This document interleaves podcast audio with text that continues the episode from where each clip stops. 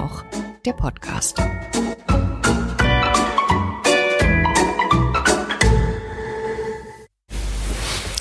Also glaubt man der Werbung, sind wir Frauen doch wirklich komische Wesen.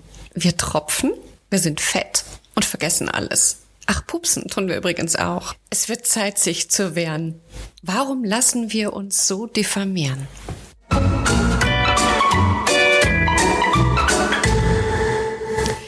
Die Frau das wunderbare Wesen, stets bemüht um Perfektion, adrett im Auftreten, gewissenhaft und makellos rein. Diese Lebensparameter bekam unsere Generation doch schon im Kindergarten mit und eine fette Portion Schamgefühl obendrauf. In der Schule geht's doch genau weiter. Wir verstecken unsere mini klein vertröpfelten Höschen, schämen uns, wenn da irgendein Schatten drauf ist, während uns die Kerle gegenüberstehen und sich am Säckchen kratzen. Da haben sie uns wirklich bis heute dicke was voraus. Als Teenager, hui, die erste Periode, wow. Es wird in der Ecke des Schulhofs gedealt mit Tampons. Es wird hinter der hohlen Hand über Binden gesprochen, als ging's um Drogen. Später, wenn wir Kinder zur Welt bringen, sitzt uns bei jedem Lachanfall die Angst im Nacken, man könnte zwei Tröpfchen verlieren. Und gehen wir dann zum Yoga, dann wird im Auto vorher noch schnell mal der Sitz der Slip-Einlage gecheckt. Hoffentlich bin ich sauber, hab nirgendwo ein Fleckchen und rieche auch nach nichts. Oh, nicht mal mein Atem nach den Spaghetti Arabiata vom Mittagstisch.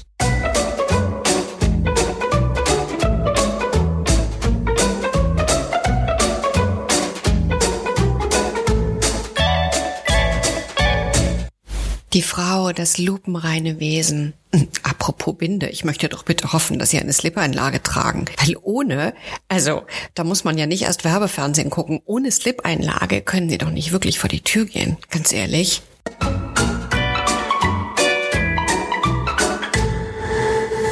Genau dieses antrainierte Schamgefühl macht sich die Werbung zunutze und suggeriert uns Frauen, du bist unsauber, aber keine Sorge, wir können dir helfen. Wir von der Pharmaindustrie, wir von der Hygienemafia. Die Produktpalette der Frauen Pimper Accessoires ist unfassbar lang. Intimwaschgel, 24 Stunden Deo, Slip-Einlagen mit Lavendelduft, Mundspray mit Pfefferminze, rosa Nassrasierer und unzähliges mehr.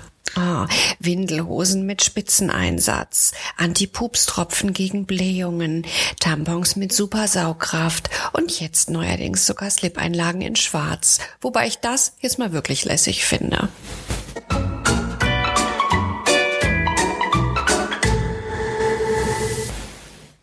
Sicher, einige Artikel davon erleichtern uns das Leben, insofern, dass wir uns einfach wohler fühlen, wenn wir es benutzen. Das ist auch toll.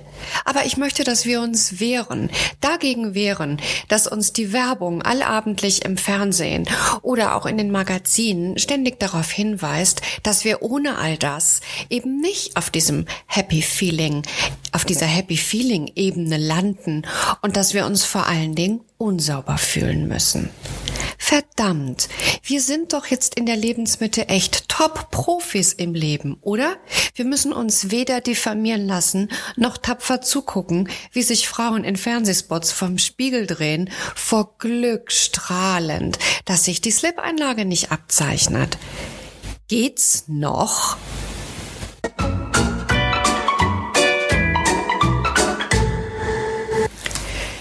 Finde diese Werbespots tatsächlich gruselig, in denen Mädchenabende in schummrigen Bars vor der Kamera inszeniert werden und während die eine Freundin oben Karaoke an, zur Karaoke ansetzt, sagt die andere am Tisch in die Kamera, hm, ich bin so froh, dass ich lachen kann und dabei nicht tropfe. Wirklich geht's noch? Oder diese Spots, in denen vermeintlich jung gebliebene Omis da stehen, mit ihrer kleinen Enkelin nebendran, die noch dazu instrumentalisiert wird mit gerade mal sieben Jahren, zu sagen, die Omi hat immer gepupst, ich bin so froh, dass das vorbei ist. Das darf nicht sein. Vielmehr frage ich mich, für wen das alles eigentlich bitte? Gemacht von Männern? Diese Spots 100 Prozent. Und für Männer? Pah, diese Geschöpfe mit dicken Bäuchen, schlecht sitzenden Hosen, muffelnden Wollpullovern, Mundgeruch, Stinkesocken und Reizdarm? Nö. Also das äh, nicht, weil ich Männer nicht mag, ganz im Gegenteil. Aber ich habe mir gerade mal ein paar Indikatoren überlegt, die die Werbewirtschaft beim vermeintlich starken Geschlecht auch mal aufgreifen könnte. Macht aber keiner. Denn Männer, diese coolen Sockenverteiler, würden sich so eine diffamierende Werbung niemals gefallen lassen.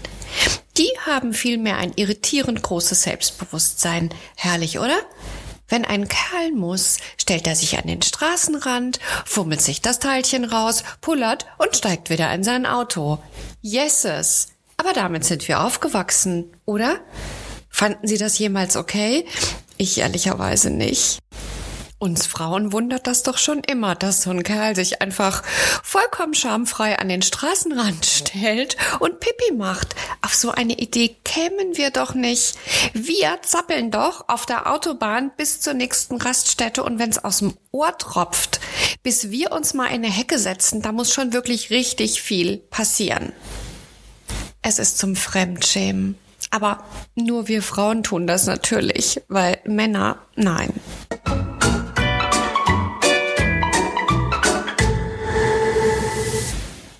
Stellen wir uns doch mal vor, wie lustig wäre es denn, gäbe es plötzlich Werbespots im Fernsehen, in denen Männerhygieneartikel für echte Kerle beworben würden. So, hm, ich denke an Desinfektionstücher mit Bundesliga-Logo, feuchtes Toilettenpapier mit Totenköpfen drauf oder Intimspray. Statt Cockpitspray kann er doch Samstag mal woanders hinsprühen, als am Auto rumzufummeln, oder? Also ich würde mich köstlich amüsieren über solche Kerle-Werbespots. Aber leider undenkbar. Von Gleichstellung keine Spur. Der Unterschied ist eben, Männer dürfen tropfen, die dürfen auch ein bisschen ausdünsten und Frauen nicht. Wie perfide. Denn gäbe es unsere mitunter tröpfelnde Fruchtbarkeit nicht, wären diese patriarchalisch denkenden Werbefuzis längst ausgestorben. Oder besser gesagt, wir hätten sie ausgetrocknet. Es liegt an uns, Ladies. Kopf hoch, stolz das Kinn vor. Wir sind normal. Wir sind gut, wie wir sind. Tröpfche für Tröpfche Qualität. Diesen Spot mochte ich übrigens wirklich gern. Sie bestimmt auch. Ciao, ciao.